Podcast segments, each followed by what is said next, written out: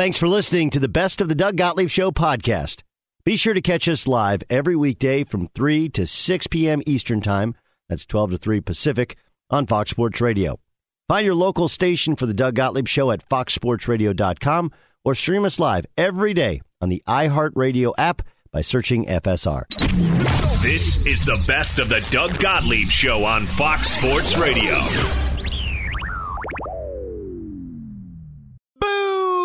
What up, America? Doug Gottlieb Show, Fox Sports Radio.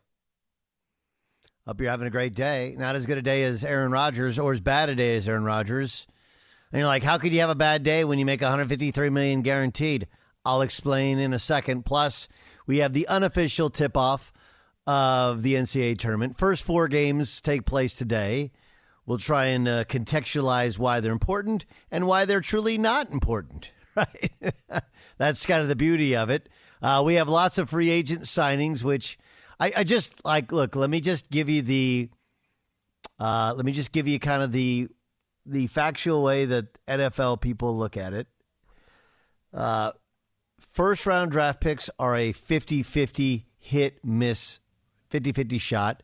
Free agency is a 33% shot. Right? So, NFL people through, and this is through a hundred years of research, but especially in the more modern times, the last 25 years of data tells us that only one third of the free agents that are signed will live up to whatever preconceived notion a team would have for what a guy's going to do. In the NFL, you don't get paid for your past success, you get paid for your future performance. And uh, so you can't factor in what somebody accomplished previous to receiving their contract. Again, that, that's been a mistake in some people have negotiated these contracts, but not how it's looked at. So when somebody signs, it's great, but also temper it with the understanding that only a third of free agents really come through. Only half of first round picks really come through, etc., etc., etc. Now, let's get to the story of the day, which is Aaron Rodgers made a lot of money. And it feels like whatever Aaron Rodgers says isn't going to happen or won't be true, a week later it will, of course, become reality.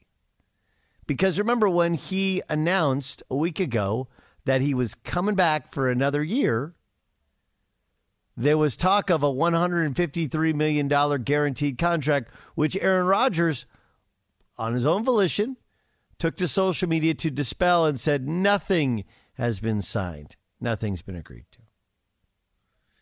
Now, he may simply be uh, factually correct and he didn't want the deal to get screwed up and he wasn't supposed to be leaked and it was leaked.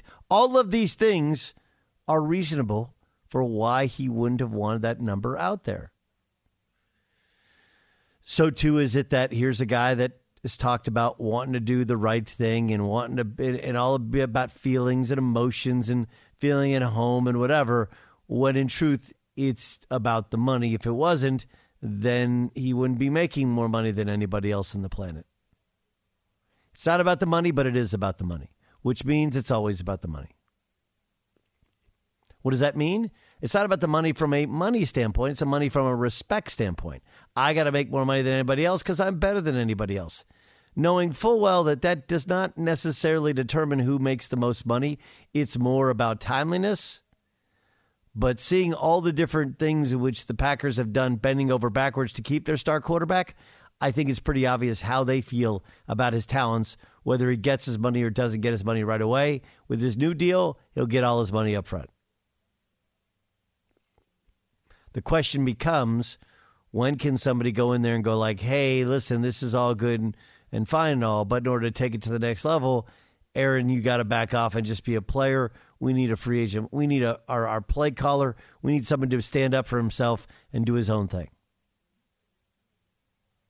But Aaron Rodgers today gets announced that he signed a deal which would make him the highest paid player on the planet, which coming off an MVP season is reasonable. The problem is going to be can they build a team around him? What do they do in terms of his backup? God forbid he gets hurt. He has gotten hurt in the past. And what will the Packers look like as Aaron Rodgers will, without any question, get older. It's impossible for him not to. And, that usually means you're done improving in terms of your arm strength. You can still you can see more, you can feel more, you can understand more. You won't move as well or throw with the, with the velocity, and sometimes that the velocity comes also you start missing targets. All understandable. But remember last week when Aaron Rodgers agreed to come back for another year, it was Aaron Rodgers who threw cold water on his own parade by saying this deal was not agreed to.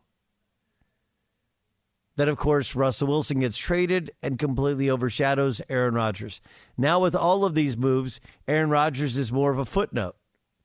The new contract brings him right back to the forefront, and we'll see how much he loves that attention, how many, how much, how much he truly loves his name being mentioned atop every news story. Because it is right now. It is. But he has this ability he has this ability to like even on a day when he announced he was coming back, he had to correct the story that had him signing a deal for 153 million dollars. Like he can't even let himself enjoy the fact that he's the highest paid player. He'll probably make sure there's some context to this deal before the day is over uh, as well. Again, none of it means you stay away. None of it means you don't. But just know that it's a very Aaron Rodgers thing to make you feel weird about feeling good for him getting paid. Because he does have the ability to try and damper, uh, dampen, excuse me, any sort of enthusiasm. That that's his gift, as much as his gift of throwing a football very, very well and reading a defense incredibly well and leading men. But like, man, this is another one. Right? He he tried to act like he knew more and understood more than everybody with the vaccine. That one backfired on him. He's tried to do the same here with this contract thing. And it might not backfire on him, but their ability to go out and get other guys or to re sign Davante Adams is greatly affected based upon whatever his bottom or last dollar is. I believe his contract takes up like 26 million from the cap this year. That's not crazy. It gets increasingly more. Obviously, it gets to year three when it's over 40 million dollars. So if you're going to re-sign Davante Adams and give him a new deal, you know his cap hit's probably going to be more front loaded than Aaron Rodgers' It's it's all about math and moving the numbers around. But Aaron Rodgers told us last week no deal had been signed or agreed to, and it sure feels like that that deal was already signed and agreed to with a couple of small details. And so many of the things that he has told us weren't true or weren't happening have happened. I'm just wondering if anybody wants to go with to Aaron Rodgers to ask him who the Cinderella is going to be this year in the tournament. I will put all my money on them. The team he says isn't winning, it isn't happening. That's the one. That's the one. Maybe he's in on, on one of these, you know, quasi picks, these teams that are people say are underseeded. Maybe that's maybe that's what we should be following Aaron Rodgers for more. Check out the latest lines world of sports at Bet Rivers Sportsbook. Bet Rivers is the trusted name in online sports betting. You must be 21, present in Colorado, Illinois, Indiana, or Pennsylvania uh, to play. His cap number falls from 46.66 million to 28 million. Gives the Packers some flexibility. He's going to make 150 plus over the next three seasons. He'll make 41.95 this season, fully guaranteed the form of a $40.8 million roster bonus, which will be treated like a salary cap, a signing bonus for the salary cap. His base salary is 1.15 million, which of course you know how it works. An agent at some point in time is going to look, he played for 1.15 million. His pay of 59.465 million is also guaranteed for next year. And his 49.25 is guaranteed only against injury at the time of signing for his third year. In other words, it's really a 2-year deal and would be a massive deal if he chooses to stay around for year 3 or they'd have to rework it. And of course, remember in late February, this was reported by Dan Russini um, and when Dianna Russini said he wants to get 50 million a year, he said it was categorically false. It may have been false at the time in terms of the actual agreement, but not false in terms of the numbers. Or to catch live editions of the Doug Gottlieb Show weekdays at 3 p.m. Eastern, noon Pacific, on Fox Sports Radio and the iHeartRadio app. Ramos, uh, you're a good gauge for this one. Okay. Defending World Series champion is who? The Atlanta Braves. Okay.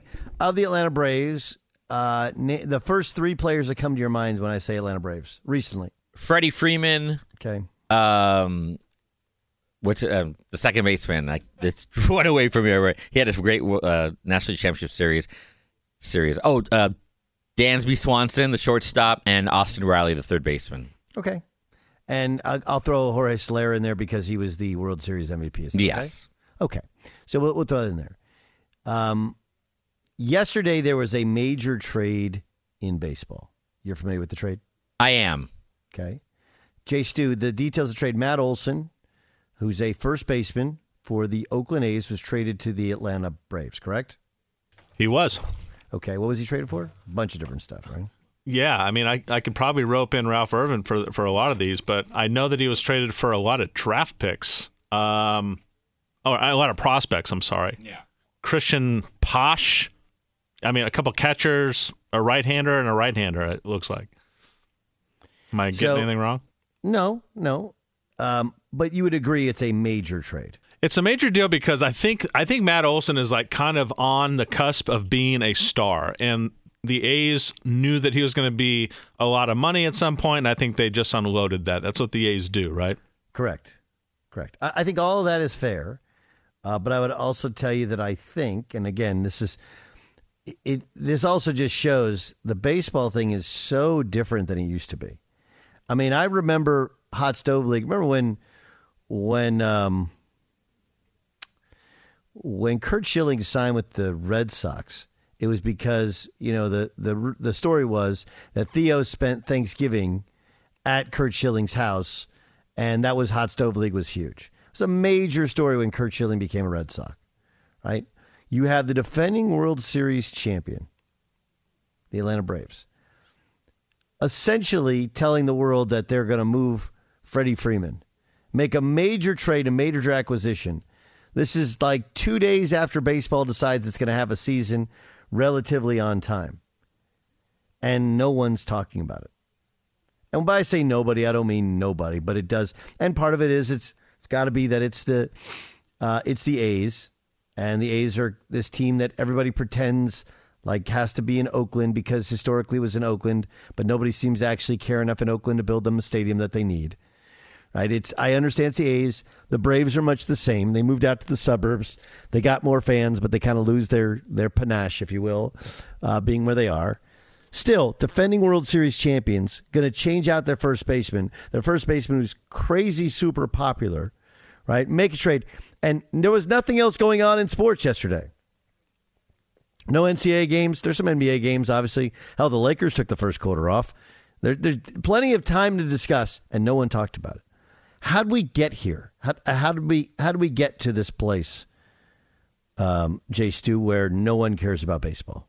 I think we talked about uh, the fact that the baseball has become much more a regional uh, sport, and that um, if you're a if you're a fan, you're a big fan. I just don't know if it's brought in a lot of of new fans. In other words, you and I and Ramos, you know, we're getting older in age, and we're going to be baseball fans. I just don't know if it's attracting the teenagers and twenty somethings, which means it's not a big social media presence which has a lot to do with the popularity of sports nowadays. I think. That's a great. That's, a great question. Is it the twenty somethings, or will the twenty somethings eventually come back around to baseball when they have kids? Right. That's the lifeblood of baseball. Is, uh, I you know I still believe that they need a live betting section, a live betting section, um, but in addition to the live betting section, uh, they it's got to maintain kind of that this is a place for families in the summer to go to.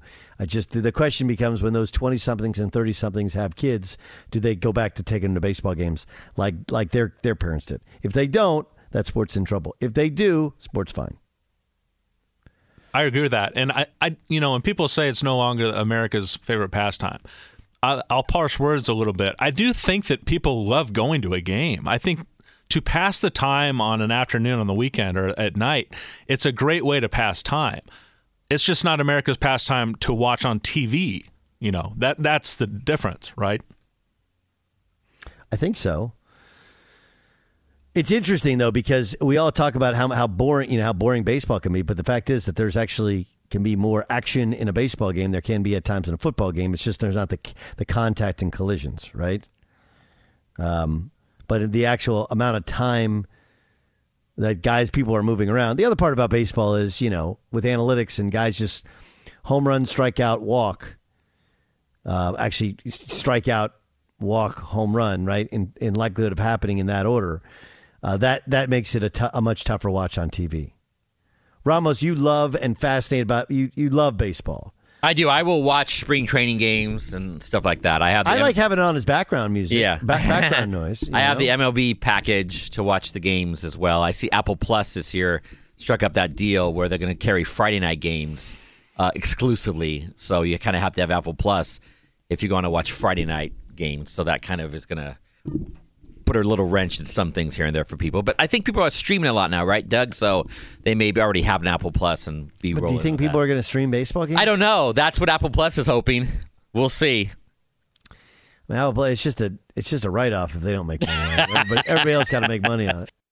Carlos Boozer joins us in the Doug Gottlieb Show on Fox Sports Radio. Booz, I know you've worked uh, ACC network all year long. Um, what do you think's wrong with Duke? As you know, they it wasn't like they dusted off Syracuse, and that's in between sandwiching losses to North Carolina and to Virginia Tech. What's going on with the Devils? Yeah, I mean, I don't think there's. I, I, my biggest thing with the Duke Blue Devils. First of all, Doug, thanks for having me on the show. My biggest thing with them, I'm not worried about them offensively. My biggest thing is them defensively. Right, earlier in the year, I like they were the top defensive team in the conference and one of the best defensive teams in the country. And somewhere along the line, they kind of got out of lock, locking down teams. You look, you look at that Carolina game at home, the last game of Coach K's uh, career at Cameron. They're winning the, the game the whole game. And then in the second half, towards the stretch of that second half, they couldn't stop that pick and roll, that double high, where Bacot would roll to the basket and Manek would pop for the three. They couldn't they couldn't stop that. And you look at you look at the the game against Syracuse, they didn't do a good job of stopping them either. They, there's nobody behind. It was like a I'm outscore you type of game. And they took that same approach into the, the, the ACC championship game, where they got Virginia Tech got grown men over there. They got three fifth year seniors. They got one of the best players in the country in Keve Aluma. Uh, and so what they ended up doing was they tried to outscore them, except V Tech plays terrific defense, right? So even if they don't score, they can still think about a, championship game where both teams shoot over fifty percent. When's the last time that happened? So my biggest thing is that if they offensively they're terrific. They got a stud in Paolo Banchero. They got to show up the, the defensive side of the ball because if they can play great defense, they can make the Final Four. If they don't play great defense, they can get knocked out early. Um, let's start. Let's let's talk Banchero. Obviously, you've seen him a ton, and he played. In the, you played at the very highest level with the very best players. What what is he in the NBA? Um, I think he's a. I think he's a three four. You know, he's a he's a six ten guy that's like two fifty, built like a grown man, and he can do a little bit of everything. He can handle the ball. He can score in the paint. He's got a, a very good touch from the perimeter. Very good mid range around seventeen feet. Got good footwork. He's a terrific underrated passer. Um, very good defender defender when he puts his mind to it. Paolo potentially is unbelievable. I think he can be as good as he wants to be. Um, my thing is that he, he goes. He has moments where uh, I feel like they don't necessarily go to him all the time, and so it, it looks like he disappears in the game. Like a couple games, he'll go ten points in a row, twelve points in a row. He may not touch the ball again for the next five, six, seven minutes. And so in those moments, I want to see him be more demonstrative, more demanding, and be like, guys, give me the rock. I got a mismatch. Because he always has a mismatch. If you got a big guy on him, he's quick enough to go around him. If you got a small guy on him, they got to come double team him. And, and then on top of that, he's a great passer. So I kind of want to see him demand the ball more throughout the course of the game. Doug Gottlieb show on Fox Sports Radio. That's the voice of Carlos Boozer. Um, okay, the ACC was much maligned for much of much of the year, but ju- just because your conference isn't great doesn't mean that the teams that come out of the conference can't do well in the in the NCAA tournament. Like there's no real true correlation. Okay, so let's let's discuss North Carolina. Obviously, an eight nine that means if they win, they get Baylor. Um, have you seen a change or an evolution in this team that leads you to believe they can win a couple games in the tournament? I think Carolina is is one of the more scary teams in this tournament. Think about a think about think about a, a one seed that has to go up against a, a team that could score at every position. You know, you got two great guards and Caleb Love and R.J. Davis. You got a lockdown in Leaky Black, who's six eight, can defend anybody. You got a, a, a stretch four in Manek, who can hit threes, who you know lit up teams all season long. And then you got one of the most untalked about dominant big guys in the country, and Armando Bacot, who had 25 double doubles this season. Um, so there, that's a scary team to see if you're a Baylor, right? You got really good guard play, a couple of good talented big guys, if, if that if that matchup ends up happening, I'm think I'm taking Carolina. The only thing is about the Tar Heels is they've been so inconsistent. One game they'll, they'll be they look like one of the best teams in the country, and one team they'll get beat by one of the worst teams in the conference. So they just have a, a little bit of an inconsistency, there. But at the same time, if they're on their A game, they could beat anybody. Uh, all right, what do you what do you think about Virginia Tech's draw? Yeah, I think they're they're terrific. I mean, think about their run, right? They come into the tournament, and all the all the experts are saying you got to win the tournament to make the NCAA tournament, right? You come into the conference tournament, a super underdog, and what do they go out and do? They go out and beat a Clemson team who they lost to a week earlier. Then they go out and beat the one, two, and three seed, and Duke in the championship, obviously. So they're rolling. They're coming in the tournament on a super high. They got a kid named Storm Murphy who the, the country's going to fall in love with. It's a super passionate player for basketball, fifth year senior. Keve Aluma does a little bit of everything. He's like a Swiss Army knife. In the championship game, he had 19 points, 10 rebounds, seven assists. Very talented. And they got a guy in Justyn Mutts who can defend anybody. Pretty much double double machine as well. So, and they got another guy named Cattoor who had 31 in, in the in the in the in the final in the AC tournament. So they they have a team that shoots it very well. They defend it very well. They move the ball offensively. And what I like about VTech is, and their coach Mike Young, what they if, if, if, they, if they go through a scoring lull where they don't score buckets, they can still defend you because all those guys can switch one through five. They're, they do a very good job against guys teams that have size. So I think V Tech could actually make a deep run. Awesome stuff, Booze. I appreciate you joining us. Look forward to talk with you uh, as the as the thing goes on. Tell me about Saxx underwear. You're an underwear model now. I became a little bit of an underwear model. So surprisingly, the NCAA tournament is one of the most common times for guys to get vasectomies, right? Sure. So, yeah. go to, there's a, the Saxx underwear came out with the vasectomy registry where people can sign their friends up to get a get a vasectomy, and they send you out a package where you get comfortable underwear. So that while while you're recovering from the vasectomy, you're covering in comfort, right? You're mm. watching the tournament, you're icing your you know your goodies, and you're you're in some comfortable draws. So guys, go to Saxx dot com backslash registry. That's Saxx with two X's, and uh, get your friends a, a, good package. Awesome stuff. Um, Carlos, thanks for joining us. We'll talk soon. All right. Anytime. Fox Sports Radio has the best sports talk lineup in the nation. Catch all of our shows at foxsportsradio.com and within the iHeartRadio app.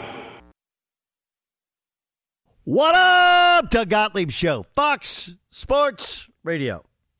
Hope you're having a great day. The Doug Gottlieb Show is broadcast live from beautiful, sunny Southern California. Welcome in. Dan Shaughnessy will join us half past the hour. A longtime Boston Globe columnist. We'll ask him about Brady coming back for another year. We'll ask him about uh, the Celtics who have turned it around at the end of this year. Uh, plus, we're going to discuss Deshaun Watson, who just meeting with the Browns tells you everything you want to know about the Browns. But the team that I think, like, look, um, we'll get to baseball upcoming in 15 minutes. But, but the stories about Deshaun Watson are real. And what I tried to explain to Ralph last hour is every area you grew up is is just different, right? Local radio is different than national radio. Local TV is like, for example, and Jason, you know this because you grew up here. Like Jim Hill is an institution. Jim Hill is the uh, lead sports anchor and I believe sports director at CBS 2 in LA. Now, CBS used to, when he started, used to have the NBA Finals on CBS. And so Jim Hill would not only be at these games and covering these games, but oftentimes in the press conferences, he would get the first question to ask the Lakers or ask the Celtics. That's how well, well respected he has been. CBS hasn't had the NBA in 25 years, right? It was on NBC forever. Okay, then it moved to A- ABC and ESPN, and it also they share it with with with Turner. Okay, but the the NBA playoffs, and NBA finals are either Turner or they're ABC. But if you watch these guys when they come to play the Lakers, when the Lakers get done playing and they do an interview, they take a question. The first question they usually take is from Jim Hill. Why? Because he's the most respected dude in LA. He's been doing it forever. But if you're not from LA, you have no idea who that guy is. He's not an icon. He's just, he's all right. I mean, he's a nice looking older black gentleman. I don't, I don't get it. You got to understand, this guy's seen it all, all the great ones, and he's the guy. Right? I say that because every area of the country is very, very different and what they like in that area of the country might not translate nationally.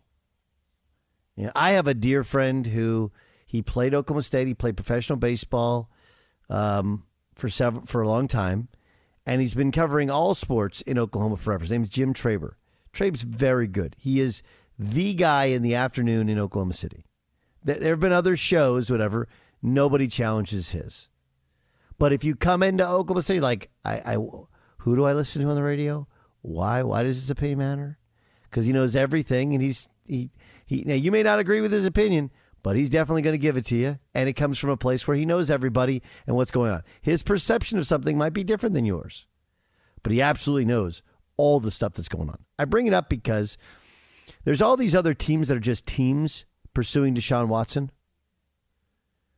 And and look, I'm sure the Cleveland thing, the Cleveland thing, it, there's a lot more depth to it, right? Because Cleveland wanted to have a meeting with Deshaun Watson is telling us everything we already thought about Baker Mayfield, only a reality. That they have, they understand there's a ceiling that's lower than they thought with Baker Mayfield. Because if you have a number one overall pick and he's your quarterback and he's led you to the playoffs, you're usually all in. Hey, we don't even want to think about anybody else. If you're taking interviews with other people, it tells you what we need to know about how you view your quarterback.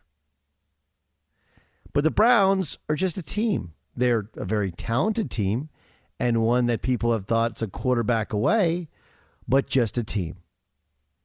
The Panthers, at least regionally, they're closer to where he's from, but still just kind of a team.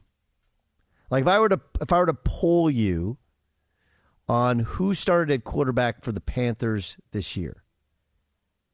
Who started? Jason Stewart, without looking, without looking, can you name everyone who started at quarterback for the Carolina Panthers this season? I can name two, and the details are foggy in my head about the third. So Sam Darnold started, Cam Newton finished, I want to say, and then there was someone in the middle, and his name escapes me. Am I right? Okay. Um, yes, yes. PJ Walker. That's right. Yeah. Remember PJ Walker? He played for Matt Rhule at Temple, and so he uh, uh, PJ Walker won his only start, but played in five games, alternating time. Really, he was as much a starter at times with Cam Newton because Cam, in obvious throwing downs, they didn't put him out there because he can't throw a football anymore. But um, but the point is that, that the Carolina Panthers are just kind of a team. You know, whoever the quarterback is of the Packers, it's the Packers. The Cowboys, it's the Cowboys. The Niners, it's the Niners. The Panthers are just kind of a team. But if you grew up in Georgia, if you grew up in the South, and you're a quarterback yourself, and he happens to be a black quarterback as well, like there's no denying. I I don't know because I don't know Deshaun well. I know him a little bit. I know everyone who I've come into contact with swears by his character. That's why this was so surprising. All these accusations about him. I mean, NFL people going like, "Did I? I would have believed anybody except for Deshaun Watson." right? But Mike, this is just a guess. If you're from the South, if you love college football, hell, he played at Clemson, which is college football. Your guy, by and large, the guy you grew up watching, idolizing, playing video games of, is likely Mike Vick. You know, maybe Vince Young to a lesser extent. But Mike Vick was the dude. I don't think I don't think people nationally understand the level of respect that NFL guys have for him and that what the Falcons were viewed as when they had Mike Vick as their quarterback. yes, I know Matt Ryan took him to a Super Bowl. And I know by Mike's own um by his from his own words, he didn't work hard enough when he was the quarterback of the Falcons. And it could have been even better. It could have lasted longer. And if he played with today's rules and today's offenses, I can't imagine how good he would be playing for the Baltimore Ravens, for example, with their offense. That said, Mike Vick is the dude. The dude. It, you can't really explain, I think, the college success, um, the way in which he was like Lamar Jackson's a video game and it was must see the Falcons weren't a a they weren't a widely discussed team before him. They were just a kind of like you know the Panthers are now kind of just a team, but they became must watch, and the highlights were really better than the games. But that's all you saw those games as is highlights. So this is just a guess, but for Deshaun Watson, when he heard the Falcons are interested, that's got to be a completely different emotional experience. The rest are about finding a new job, finding a team, finding a coach, finding a system, playing with guys that can play, give me a chance to win, all those other good things. But the Atlanta Falcons, having been the home to Mike Vick and could be the home to Deshaun Watson, to me, signifies a uh, they're different than the rest than the rest of the pool of candidates. They have something that nobody else can match. They have the Mike Vick experience, which they had. Who would be that guy in L.A. You think, uh, Jay Stu, that like L.A. people we know and we get. I mean, I think like Vic the Brick Jacobs is a guy who I, I understand these are all people who cover sports, but Vic, like if you don't know the Vic thing, like you don't, you hear that I'm VTB, y'all. Like you don't know, you have no idea who that is. But LA people, like, oh yeah, I know Vic the Brick. I love him. Legend. Vic the Brick Jacobs, one of the, the most genuinely sweetest guys in the business, too. Um, and that's a great example. Um, I know he was national for a little while on the loose cannons, but that's a that's a good example. I, your Jim Hill example is is right is is square on the nose. Um, that guy's been in the market forever and has made a zillion dollars. And I don't know anyone outside of this county who probably knows who he is. Right? Isn't that, isn't that interesting? Like, th- there he is. He's at every, like, I, I can't tell you how many different major sporting events. The Super Bowl this year, like, there's Jim Hill, and there's Jim Hill. And he's been covering forever. And nationally, nobody knows. Locally, nobody doesn't know. Everybody knows. And I would say nationally, people like and respect Mike Vick. And like, yeah, he was. I loved him in college. I love the comeback and who he's become. You you get in football, in Southern football. If you're if you follow college football, Atlanta's all. I mean, and you're Atlanta or in that area, Mike Vick's the dude. Mike Vick is the absolutely the dude. It's Doug Gottlieb show here on Fox Sports Radio. By the way, a Falcon source says all options are open. It's not going to be easy. Um, Arthur Blank, apparently a Watson fan from the days when he was in Gainesville, Georgia. He worked multiple years as a Falcons ball boy, developed a relationship with Blank's family. TJ Yates um, used to be the assistant quarterbacks coach in Houston. TJ also used to play in Houston. Remember, he was a quarterback in Houston. And if the Falcons trade up Matt Ryan after June 1st, they could free up 8.7 million worth in salary cap space. The question is, can, do they have the guys? Do they have the trade assets to give up to begin with? And of course, Ryan has a no trade clause, but my guess is if they don't want him, you know, my question would be could could San Francisco find a way to get him because of his relationship with Kyle?